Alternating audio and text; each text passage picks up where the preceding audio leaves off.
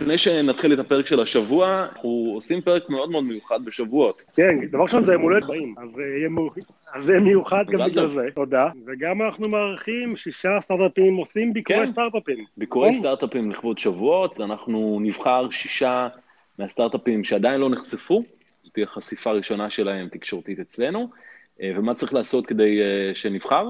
מאוד פשוט, או להסתכל בשואו נוטס ויהיה קישור לטופס הרשמה, או בעמוד פייסבוק שלנו, שזה facebook.com/30 פוד, ושם, גם שם יש קישור, או לפנות אלינו באחד מערוצי הסושיאל מדיה, ונשלח את הקישור למי שממש ממש מסתכל. מעולה, אז כבר עשרות אה, נרשמו, אנחנו מחכים לעוד סטארט-אפים. רוצים לארח אתכם בשבועות, ועכשיו אפשר להתחיל בפרק.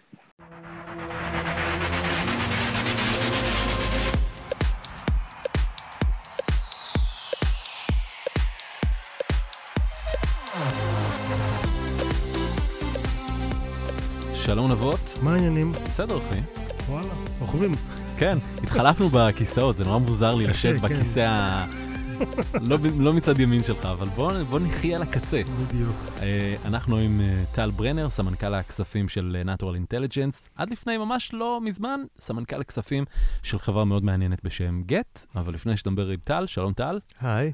Uh, נגיד תודה לנותנת החסות החדשה שלנו, קרן ההון סיכון, Group 11 של דובי פרנסיס, לשעבר SGVC, כן, מיתוג okay. אוקיי. חדש, formerly known as SGVC, קרן אמריקנית שמחפשת את היזמות והיזמים המבטיחים בעולם, בעולם, בעולם הפינטק. Uh, אם אתם יזמת או יזם עם רעיון פורץ דרך, עם טכנולוגיה מלהיבה uh, ומשבשת לשוק הזה של שירותים פיננסיים, שוק של טריליוני דולרים, אז ב Group 11, או לשעבר SGVC, מאוד ישמחו לדבר איתכם.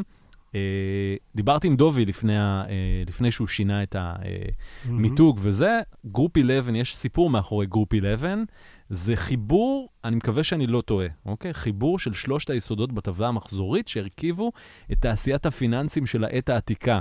זה ש... נחושת, כסף וזהב. וכמו שהגילוי של המתכות האלה עשה מהפכה אה, במערכת הפיננסית בעולם העתיק, אז ככה בגרופ 11 מחפשים את המהפכנים של העידן הפיננסי החדש. אני חשבתי שיש לו מגבר שמגיע עד 11. עד 11, כנראה. מה קורה, טל? מרשל עשו את זה, לא? אה, בדיוק. כן, עשו פעם כזה משהו. כן. מה שלומך? מצוין, תודה שהזמנתם אותי. תודה שבאת. אני חושב שזו פעם ראשונה שאנחנו מדברים, מארחים פה סמנכ"ל כספים. אז אתה יודע, אביב, CFO. לי יצא בעברי לעבוד עם כמה סמנכ"לי כספים של אה, סטארט-אפים וחברות, mm-hmm. וסמנכ"ל כספים הוא מקור האמת בחברה. אה, אם המנכ"ל הוא תמיד אה, מוכר לך, וה-VPRND תמיד כזה שלילי, ה-CFO זה האמת של החברה. אתה בא, אתה מדבר עם ה-CFO, אז אתה יודע את האמת, אתה יודע בדיוק מה קורה, מה המצב, אה, לטוב ולרע. Mm-hmm. ושאתן לך דוגמה, בלי קשר לטל, שסמנכ"ל הכספים של אה, אה, סנאפ mm-hmm. עזב, כולם אמרו, וואי וואי וואי, הסמנכ"ל, הסמנכ"ל כספים עזב, ה-CFO, מה זה אומר על החברה עכשיו? אז מה זה אומר שסמנכ"ל הכספים של גט עוזב עכשיו? אני לא חושב שזה צריך להגיד משהו ספציפי, הדוגמה שהבאת היא מעניינת. אמ, לגבי העזיבה, אתה יודע, בסופו של דבר, גם סמנכ"לי כספים, סמנכ"לי כספים, הם אנשים. לא, אני מכיר כן. אותם. ואחרי כמעט שמונה שנים בגט, שעשיתי מסלול שמאוד אמ, מעצב, יכול להגיד, שלקחתי סטארט-אפ נורא קטן, גט זה אחת החברות היחידות שלא צריך בעצם להציג אותן. לא. אבל עדיין, לפעמים אתה צריך להסתכל על זה מבחוץ, ואם אני עכשיו עושה איזשהו זום אאוט, שמונה שנים אחורה, להצטרפות לגט, זה היה סטארט-אפ מאוד מאוד קטן, שאף אחד לא שמע עליו, בתחום שהוא היה נורא לא סקסי. היום מדברים על מוביליטי. כשאני הצטרפתי לגט, זה היה מוניות. קראו לזה גט טקסי גם. כן. תחנת המוניות של העתיד. וכל הסביבה העסקית שלי הסתכלה, תגיד, מה אתה משוגע, מצטרף לתחנת מוניות? מה זה הדבר הזה? בחיים לא יתפוס. אתה הולך להיות סדרן? מי, מי מזמין אה, מונית, אפליקציה, אין שום סיכוי, נהגים ככה ושם. וזה מצד אחד, וגם מבחינת זה שזה היה מאוד early. הצטרפתי ו... באיזה שלב הצטרפת? מה היה? Uh, היה תחילת פעילות, היה כבר מוצר uh, ראשוני, uh, היו בערך 40 עובדים אז, היום יש בערך 1,700 עובדים. אה, הייתה פעילות אה, קטנה בארץ, מאוד ראשונית, והתחילו גישושים אה, באנגליה. ומאוד התחברתי לחזון, התחברתי מאוד ליזמים, שחר וייזר, היום די וייזר ורועי מור, אנשים מדהימים. והצטרפתי, וזה לבנות מאפס. אז היום שמסתכלים על גט כחברה מאוד מעניינת וגדולה שצמחה בישראל, והיא אכן כזאת, אז uh, הייתה סטארט-אפ bootstrap לכל דבר ועניין. אני literally חלקתי אותו desk עם uh, שחר, המנכ"ל, במשך כמה שנים. ובנינו חברה מאפס. ולהיות סמנכ"ל כספים בחברה של 1,700 עובדים, שעושה מחזור מכירות של כמעט מיליארד דולר, זה בטוח נורא שונה מלהצטרף לסטארט-אפ של 40 עובדים, שרק מתחיל למכור. המסע, המסע בגט הוא מדהים, זה בטוח. ובאמת, סיפור הצלחה מדהים, אין ספק, אבל, אבל כולנו שומעים, אה, וזה לא סוד, שבזמן האחרון המצב שם כזה לא הכי מדהים בעולם, לפחות ככה זה נראה מבחוץ. כלומר... כן, פולקסווגן השקיע הרבה מאוד כסף, 300 מיליון דולר, ופתאום, לפחות לפי כל מיני שמועות, העניינים שם קצת חורקים. אה, אז מה... עזיבות, עניינים, אתה, בין היתר. אני חושב שאתה...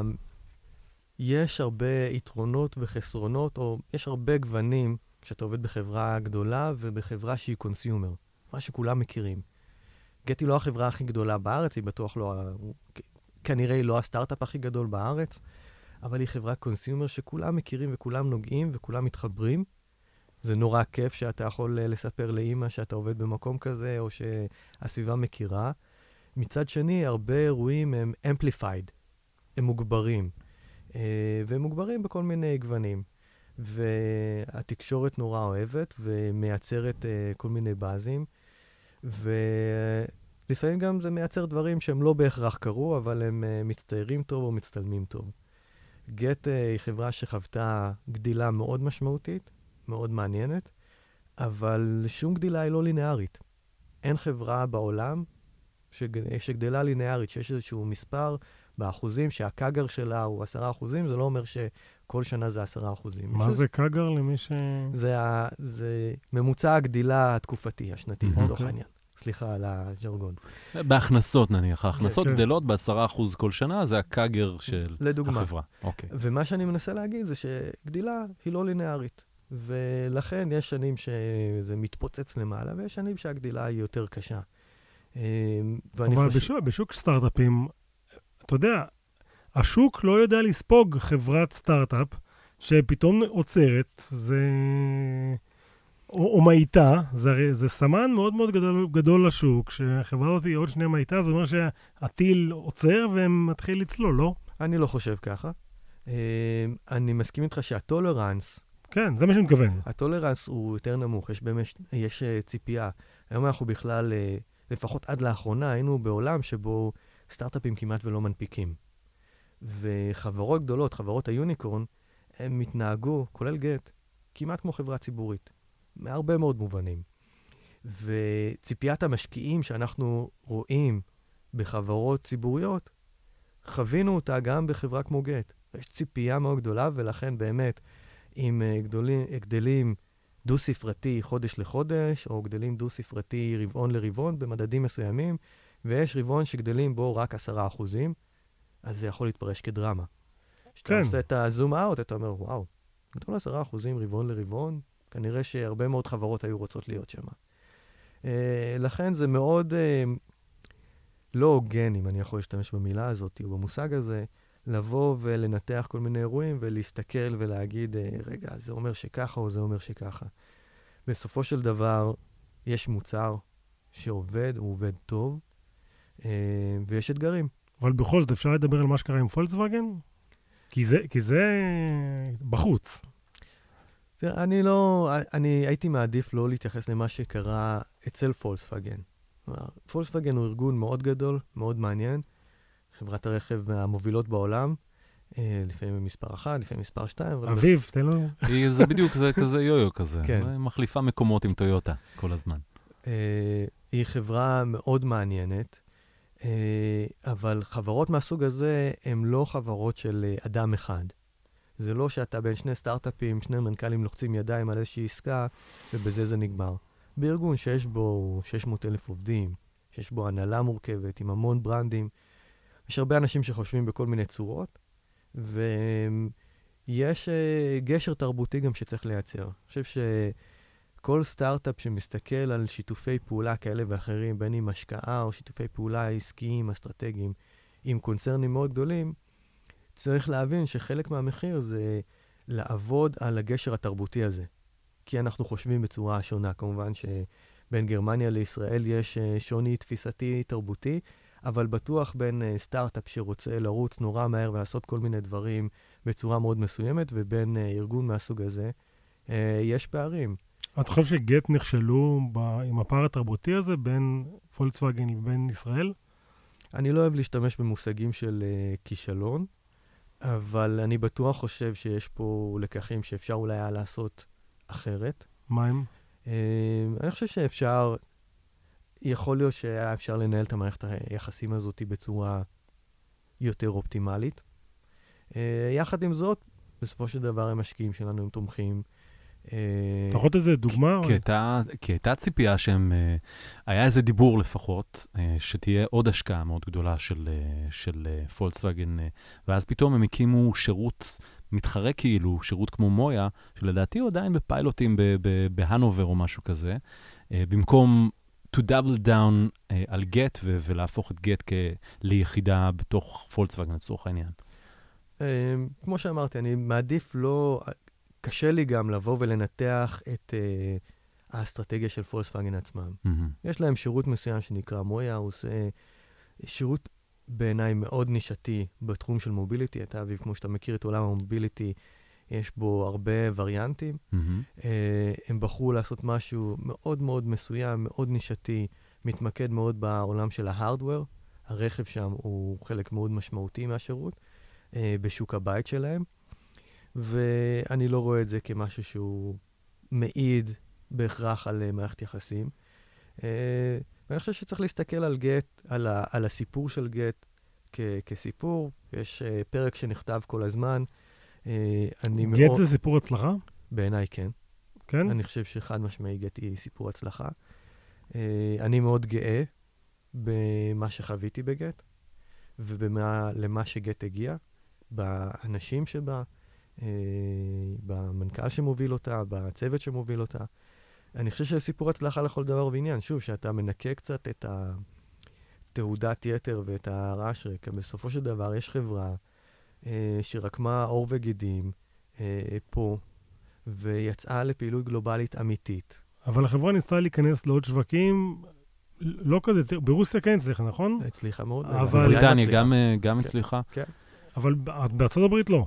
בארצות הברית אה, היה לנו פעילות גנרית אה, אורגנית אה, תחת המותג גט, ולפני שנתיים קנינו את הפעילות, אה, אני עדיין משתמש בכינויים של אה, כן. אנחנו, כן. כן. אה, גט אה, רכשה את הפעילות של ג'ונו, עוד אה, סטארט-אפ אה, ישראלי מצליח, ולמעשה אה, עברה לעבוד בניו יורק תחת המותג ג'ונו. אה, פעילות מדהימה בעיניי, גם עם צוות הנהלה טוב מאוד ועם צוות פיתוח מצוין. רונן בן דוד, המנכ"ל. בהחלט, אה, מנכ"ל מאוד מוצלח, חבר טוב. אה, ואני חושב שזה היה מהלך אסטרטגי מאוד נכון. אה, ג'ונו עשו בניו יורק דברים יותר טוב ממה שאנחנו בגט, אני אומר אנחנו בכוונה כי הייתי חלק מהצוות הזה. וכשזיהינו את זה והייתה הזדמנות באמת לעשות פה מהלך אסטרטגי, מהלך של רכישה, שכן אני חושב שהיה פה התאמה תרבותית, ולתת גם לחבר'ה של ג'ונו להוביל את הפעילות uh, בניו יורק, לשים את האגו בצד. ולבוא ולהגיד להם, אתם יודעים מה? אם אתם יודעים לעשות את הפעילות הזה, הזאת יותר טוב מאיתנו, אנחנו ניתן לכם את הבמה ובואו תובילו את זה. בשתי מילים, מה ג'ונו עושים? ג'ונו עושים מה שגט עושים. ride hailing, מה שנקרא. ride hailing. אובר. בניו יורק, דומה לאובר. כן, שירותים on-demand mobility, אה, לצורך העניין. מאוד מאוד הצליחו. אני מניח שיש היום הרבה מאוד קשיים עם הרגולציה של ניו יורק. גם, גם ג'ונו וגם ליפט אה, תובעים את עיריית ניו יורק, או יש שם, יש שם איזושהי התנהלות אה, מול, מול הרגולטור. יש, ניו יורק מאופיינת במה שאני קורא לו אה, רגולציית יתר, או רגולציה מאוד חזקה. יש נטייה לחשוב שהמודל של אובר, אה, שבו נהגים פרטיים שהם אה, לא מורשים לנסוע כנהגי מוניות, זה מודל מאוד נפוץ בעולם.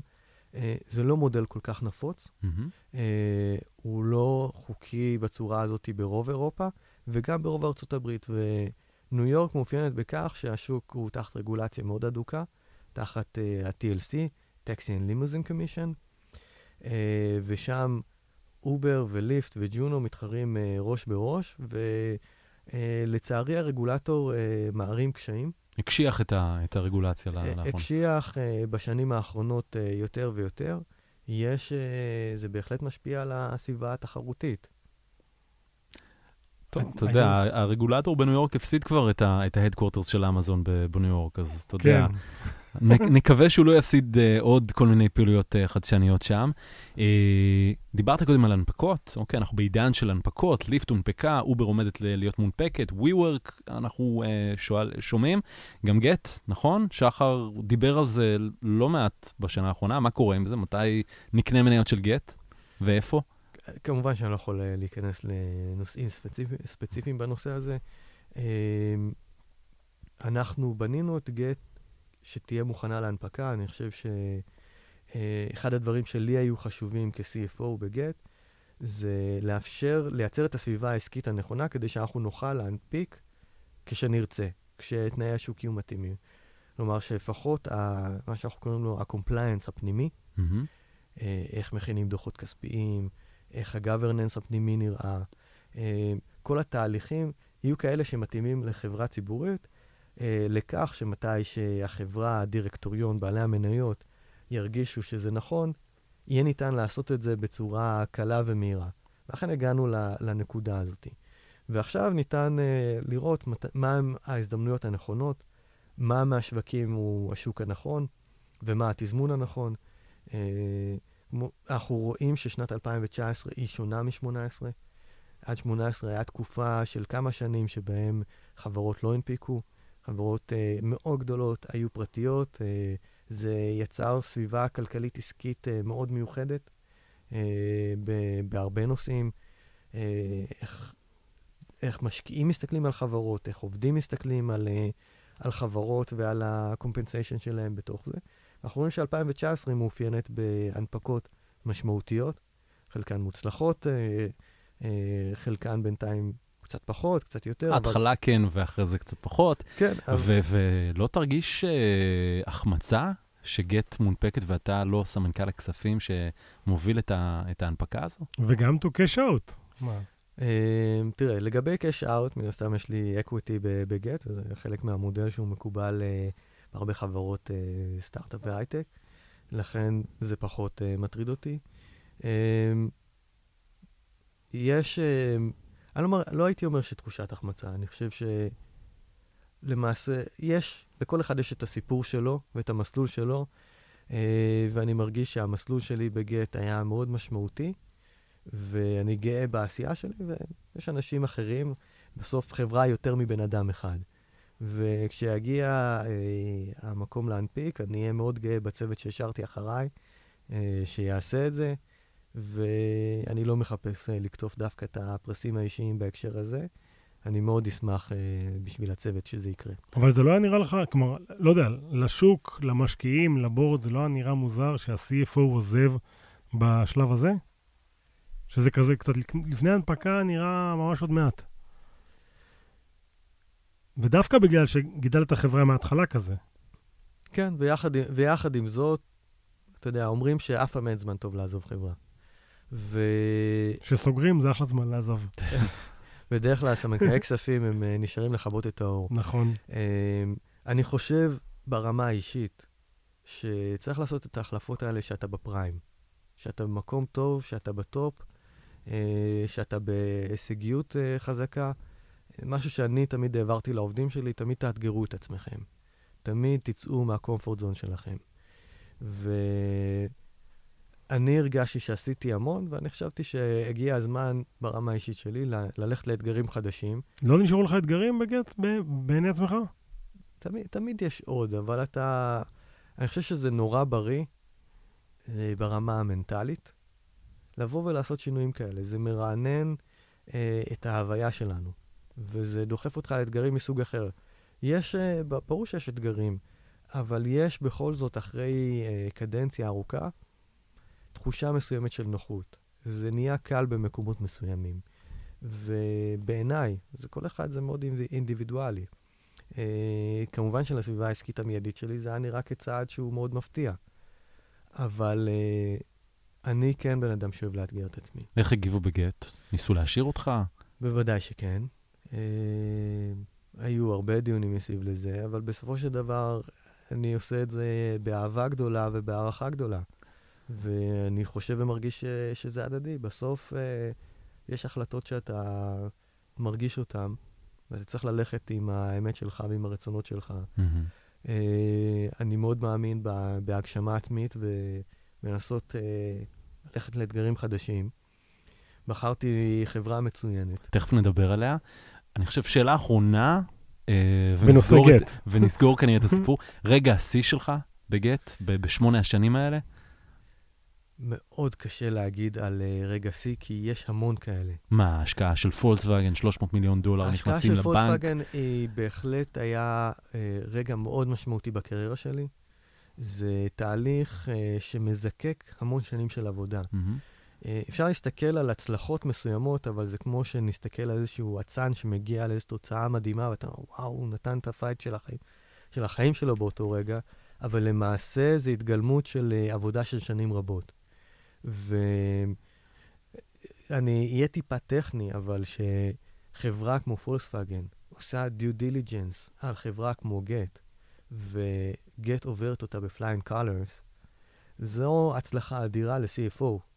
כלומר, כ-CFO אתה אחראי אה, על כל אה, התשתיות הטכניות של הדוחות הכספיים, ועל התשתיות אה, של אה, ה-compliance הפנימי, ועל ה-governance, הרבה מאוד דברים שהם מאוד מאוד משעממים ואפורים בעולם הסטארט-אפי. אמ, וגם על הצד המכירתי, וגם על לדעת איך לדבר עם משקיעים, ואיך לספר את הסיפור. דיברת, אה, נבות, על האמת.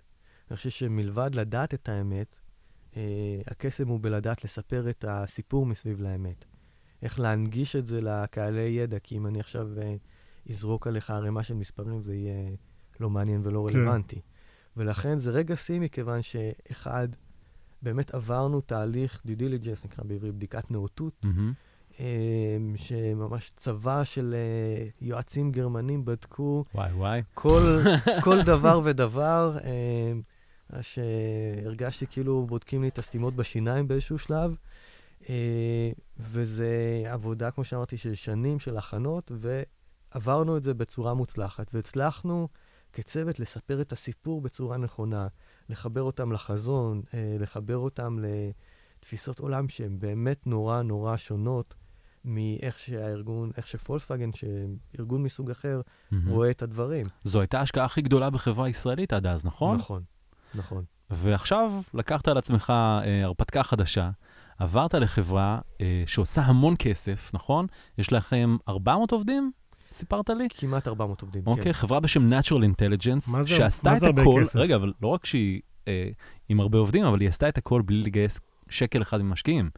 כמה זה הרבה כסף היום? מה Uh, Natural Intelligence, uh, חברה מאוד מאוד מעניינת. החזון שלה uh, הוא להנגיש את הרשת ולעזור uh, לכולנו לקבל החלטות רכישה מושכלות יותר. בעולם האי-קומרס, נכון? זה נשמע כן. פה, מה, הם עושים פרסומות? לא, הם מאפשרים אה, לכל מי שמשווק אה, מוצר, וזה יכול להיות מגוון רחב של מוצרים, car insurance לדוגמה, או mortgage, אה, כל מיני מוצרים, זה יכול להיות גם dating אה, sites, מגוון מוצרים, ומאפשר אה, למי שמוכר מוצרים כאלה לבוא ולהציג, אה, להתחרות בפלטפורמות שלנו. אה, ונטורל יודעת אה, להנגיש את זה ברשת בצורה מאוד טובה, אה, לייצר קונטנט מאוד איכותי מסביב לזה, ולעזור לך בסופו של דבר, שאתה רוצה לבחור מוצר כזה, לבחור אותו בצורה מושכלת. אה, וכמובן, אנחנו גם יודעים לנהל את הפרפורמנס מסביב לזה בצורה מאוד יעילה. כלומר, אנחנו בסופו של דבר נהיה זרוע שיווקית מאוד יעילה למי שרוצה למכור שירותים כאלה, ולצרכנים אנחנו עוזרים מאוד לעשות את הבחירות הללו. אז אני אשאל שוב פעם, כמה זה הרבה כסף, שאביב אומר הרבה כסף? זה כמה מאות מיליוני דולרים בשנה. כמה מאות מיליוני, שוב, ולא קיבלו שום השקעה. נכון. עכשיו, תן לי דוגמה של, נתת פה תיאור שאני אגיד לך את האמת, אני בהייטק, היה לי קשה להבין. תן לי דוגמה מהעולם. לקוח שלכם, מה עושה איתכם? Uh, לדוגמה, אם אתה עכשיו רוצה, uh, uh, בוא ניקח מורגג'. משכנתה. משכנתה. כן. משכנתה. Uh, ואתה uh, תחפש ברשת uh, מהי המשכנתה הטובה ביותר. Mm-hmm. אתה תגיע לאתרים שלנו, ושם אתה תקבל... מה זה אתרים שלכם? נגיע לאיזה אתר של בנק פועלים או משהו. לא. לא? מה, לאתר השוואת מחירים? כי, בד... כי בדרך שגוגל מסדרת, אה, או דרך פייסבוק, או דרך גוגל, אה, דרך בינג, אה, מסדרים את הבחירה שלך, כי אתה תגגל אה, מהי המשכנתה הטובה ביותר. אתה תקבל אה, אתר, תקבל מגוון הצעות למהם אתרי ההשוואה של אה, משכנתאות. ואנחנו ניתן לך אה, מגוון הצעות מכל מיני ספקים, ונוכל להשוות אותם בצורה שהיא נוחה ונגישה לך. עם קונטנט שהוא איכותי וממוקד לצרכים שלך, ויעזור לך לבחור משכנתה. וברגע שאתה תלחץ על אחד מהאתרים, מהלינקים האלה, אה, תוכל להמשיך במסע שלך לקחת משכנתה. אז מה, באיזה ברנדים אתם עושים את זה? הרי זה לא ב- Natural Intelligence. אנחנו משתמשים בברנד טופ 10 בעיקר, אוקיי. אה, ויש עוד מגוון ברנדים שאנחנו משתמשים בהם. יש טכנולוגיה מאחורי, או שזה בעיקר marketing ודברים מהסוג הזה? יש המון טכנולוגיה מאחורי זה. אה, יש אה, המון ידע. אה, אני חושב שבעולמות של פרפורמנס זה אחת מהחברות המובילות בעולם. אבל מאחורי זה יש המון טכנולוגיה של איך אתה מנגיש את זה, ובאמת איך אתה מייצר את החוויית משתמש העילאית. אה, ובסופו של דבר התוצאות מוכיחות את עצמן. מדובר על אה, מאות מיליוני דולרים בשנה, עם אה, גדילה דו-ספרתית, שנה לשנה ברציפות. באמת חברה שהיא מאחורי הקלעים, בהרבה מובנים. אה, מדברת לשווקים שהם בעיקר צפון אמריקה ואירופה, אבל לא רק. אני, שאני פגשתי את, אה, את היזם מאחורי הפעילות, ניר גרינברג, מאוד התרשמתי, התרשמתי ממנו, מהצוות הנהלה. אני חושב שזה... למ- למה הוא היה צריך פתאום CFO? למה הוא היה צריך פתאום סמנכ"ל כספים? היה... כל כך הרבה שנים, הכל הלך טוב, מאות מיליוני דולרים בהכנסות, מאות עובדים. אני רק מנסה לחשוב כמה כסף עולה, לה- מה הברן רייט של, אה, של חברה מהסוג הזה. אה, קצת פחות מכמה מאות מיליונים. כן, כן. היה לו סמנכ"ל כספים לפני זה, Mm. אה, עשינו אה, החלפה. אה, הוא- הוא חיפש מישהו אה, עם ראייה אה, ארוכה ואסטרטגית, באמת לקחת את אה, Natural Intelligence ל- לשלב הבא בחיים שלה. ומה השלב הבא? כי, כי, כן, כי אתם לא מפחדים בביזנס כזה, אתם שמעתם על, היה פעם חברה שהייתה נקראת about.com. הם היו חברה בבעלות הניו יורק טיימס, והייתם מחפש בגוגל, הרבה מהתוצאות הראשונות היו about, ועד שהם אחד גוגל שינו את האלגוריתם, ונגמר about.com. Talk, talking about, about. כן. כן, אני חושב שאנחנו, השוק השתכלל מאז, אה, המוצר הוא יותר מתוחכם, גם גוגל יותר מתוחכמים, אה, וגוגל היא לא הפלטפורמה היחידה שבה אנחנו מפרסמים מן הסתם, אה, אבל בהחלט היא חשובה ביותר. אה, ולגבי השלב הבא במחזור חיים, אז באמת, נטורל חוותה צמיחה אורגנית מדהימה, אה, צוות execution מדהים. אה, אני התחלתי להגיד, אז אני רק רוצה להשלים את הנושא הזה. אני, מבחינתי, הדבר החשוב ביותר אה, במקום עבודה זה הצוות. האנשים שאתה עובד איתם, אה, שיש התאמה תרבותית והתאמה בחזון, ו... וזה מה שמצאתי שם. עכשיו, לגבי השלב הבא, אה, נטורל חוותה, כמו שאמרתי, גידול אורגני מדהים, והיא מוכנה לעשות עכשיו איזושהי קפיצה גם בגידול האורגני יותר עמוק. אנחנו מסתכלים על רוח- רוחב של מוצרים, יש הרבה שירותים שאנחנו יודעים למכור, אה, אבל גם להעמיק את הפאנל, ו- וגם אה, גידול לא אורגני שהוא יכול להיות יותר משמעותי. כלומר, לקנות חברות? לדוגמה, כן. אני, אה, בגט אה, עשינו כמה רכישות, אתה מחפש אקטיבית כרגע רכישות? אנחנו מסתכלים גם על זה. אה, בישראל, במקומות אחרים? אה, גם וגם. גם וגם. יש אה, שחקנים אה, בעולם שהם משמעותיים, אנחנו מחפשים עכשיו, מייצרים את האסטרטגיה מסביב לזה, מחפשים את המטרות הנכונות, את הכלים הנכונים שבאמת מתאימים לגדילה. לפעמים כדי לקנות חברות צריך גם לגייס כסף, זה גם בא נכון. בחשבון כרגע? בהחלט. אוקיי. Okay. בבורסה או שאתה לא מאמין בבורסה?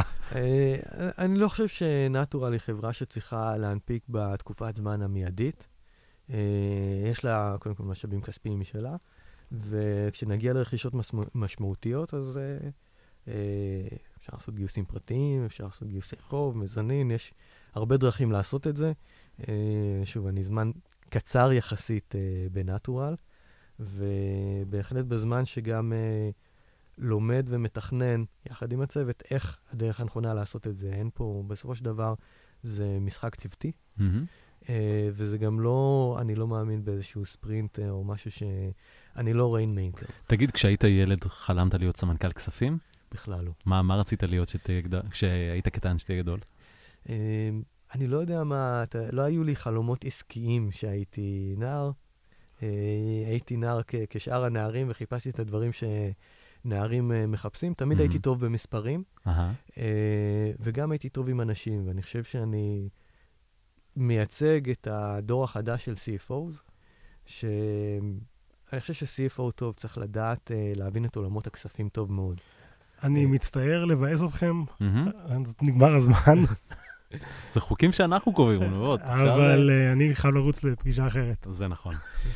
טל ברנר, תודה רבה, היה מרתק, אה, ובהצלחה בתפקיד החדש, ב-Natural Intelligence, אה, ותודה לך נבות, ותודה כמובן לקרן ההון סיכון גרופ 11, לשעבר, SGVC, קרן ההון סיכון של אה, דובי פרנסיס, קרן להשקעה בתחומי הפינטק, שבין החברות המצליחות שלה טיפאלטי, טריפ אקשנס, נקסט אינשורנס ועוד, אם אתם מחפשים קרן אמריקנית עם אה, פינה חמה בלב ליזמים ישראלים, בגרופ 11, לשעבר SGVC של דובי פרנסיס, מאוד ישמחו לדבר איתכם.